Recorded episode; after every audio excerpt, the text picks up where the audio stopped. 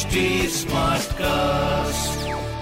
आप सुन रहे हैं एच डी स्मार्ट कास्ट और ये है लाइव हिंदुस्तान प्रोडक्शन हाय नमस्कार मेरा नाम है आरजे वैभव आप सुन रहे हैं लखनऊ स्मार्ट न्यूज़ और इस हफ़्ते में ही आपको आपके शहर लखनऊ की खबरें देने वाला हूँ। चलिए शुरुआत करते हैं खबर नंबर एक के साथ जहाँ पर सेफ़ सॉइल का मैसेज देने के लिए लखनऊ पहुँचे सदगुरु। जी हाँ ईशा फाउंडेशन और सदगुरु की ये मुहिम, जिसमें मिट्टी को बचाने की बात कही जा रही है, उसके लिए बाइक चलाकर पहले लखनऊ आए। लखनऊ में लोगों से मुलाकात की, रूबरू हुए और अपना मैसेज दिया to the CM of Uttar Pradesh as well कि किस तरह से सॉइल डिग्रेडेशन को रोकना ज़रूरी है, कि किस तरह से मिट्टी को बचाना ज़रूरी है। और इसी के संदर्भ में आगे बढ़ते हुए अगले दिन, यानी कि आज सुबह, एक बार फिर अपनी बाइक राइड को शुरू किया, अपनी रैली को शुरू किया और विधान भवन के सामने भी पहुँचे सदगुरु। कमाल की बात यह है कि लोग आगे बढ़कर आ रहे हैं, देश आगे बढ़कर आ रहे हैं एमओयू साइन कर रहे हैं। टू सेव सॉइल ज़रूरी है। आपके साथ है।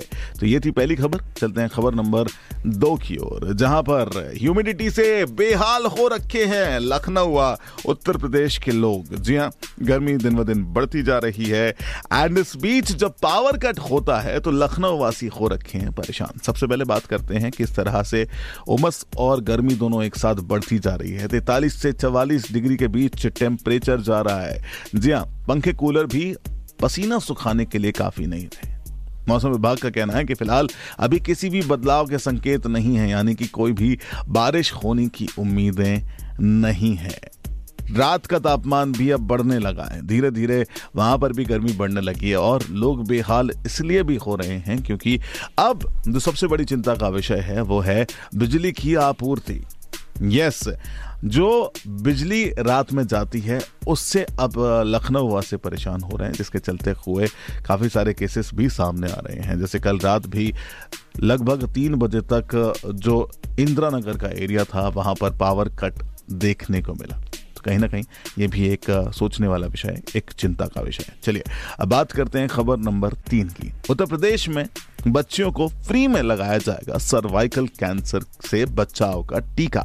यानी कि अब यहाँ पर जो मेडिकल फैसिलिटीज़ हैं, उनको भी ज़्यादा ग्रूम करने की बात की है और ये बात कही है उत्तर प्रदेश के डेप्यूटी सीएम ब्रजेश पाठक जी ने। जी हाँ जब बात सामने आई तो 50 करोड़ रुपए का बजट इसके लिए तय किया गया है, जिसके तहत शुरुआती दौर में उन सभी जगहों को टारगेट किया जाएगा जहाँ पर सर्वाइकल कैंसर के जो पेशेंट्स हैं वो ज़्यादा हैं। तो उस एरिया को सबसे पहले टारगेट करेंगे और इसके लिए सबसे पहले प्रिकॉशनरी टीके लगाए जाएँगे। बहुत ही खूब ज़रूरी है, जानना भी ज़रूरी है अवेयर होना भी ज़रूरी है और उसके लिए काम होना भी ज़रूरी है। मेडिकल डिपार्टमेंट में एक अच्छी पहल होना चाहिए। चलिए, अब बात करते हैं खबर नंबर चार की, जहाँ पर आप और हम अब थोड़ा सा मुस्कुराएँगे क्योंकि एलडीओ में अब लागू होगी ई ऑफ़िस प्रणाली। यस, लखनऊ डेवलपमेंट अथॉरिटी के अंदर अब डिजिटल रिकॉर्ड्स में रखी जाएँगी फाइल्स। जब ये होगा तो हमें एक्सेस करने में आसानी होगी और साथ ही साथ अपना कोई काम है, वो भी करवाने में आसानी होगी। जो पुराने रिकॉर्ड्स हैं जो नए रिकॉर्ड्स हैं उनको डिजिटल किया जाएगा। एंड डिजिटल ही सारे काम होने की संभावनाएँ भी रहेंगी। चलिए अब बात करते हैं आखिरी खबर की जिसका संदर्भ पिछली खबरों से भी जुड़ा हुआ है। क्योंकि 26,215 मेगा वॉट की बिजली आपूर्ति का नया रिकॉर्ड बनाया है। अगर आप बात करेंगे इस भीषण गर्मी में तो एक महीने के अंदर राज्य में बिजली की जो मांग है और आपूर्ति का ऑल टाइम रिकॉर्ड मंगलवार को दूसरी बार टूटा। जी हाँ पंद्रह मई को हुआ था जब 25,436 मेगावाट बिजली की मांग व आपूर्ति का ऑल टाइम रिकॉर्ड बना था। वो मंगलवार को टूट गया। 26,215 मेगावाट रिकॉर्ड बिजली की आपूर्ति की गई। क्या बात है? अब बस ये देखना है कि इसके बाद वो पावर कट हमें कब से देखने को नहीं मिलेंगे। चलिए तो ये थी कुछ खबरें जो मैंने प्राप्त की हैं प्रदेश के नंबर वन अखबार हिंदुस्तान अखबार से। अगर आपका कोई सवाल है तो ज़रूर पूछिएगा। Yes we are available on Facebook Instagram and Twitter type करना होगा at the rate H T Smartcast और ऐसे ही पॉडकास्ट सुनने के लिए आप लॉग इन कर सकते हैं W W W dot H T Smartcast dot com पर।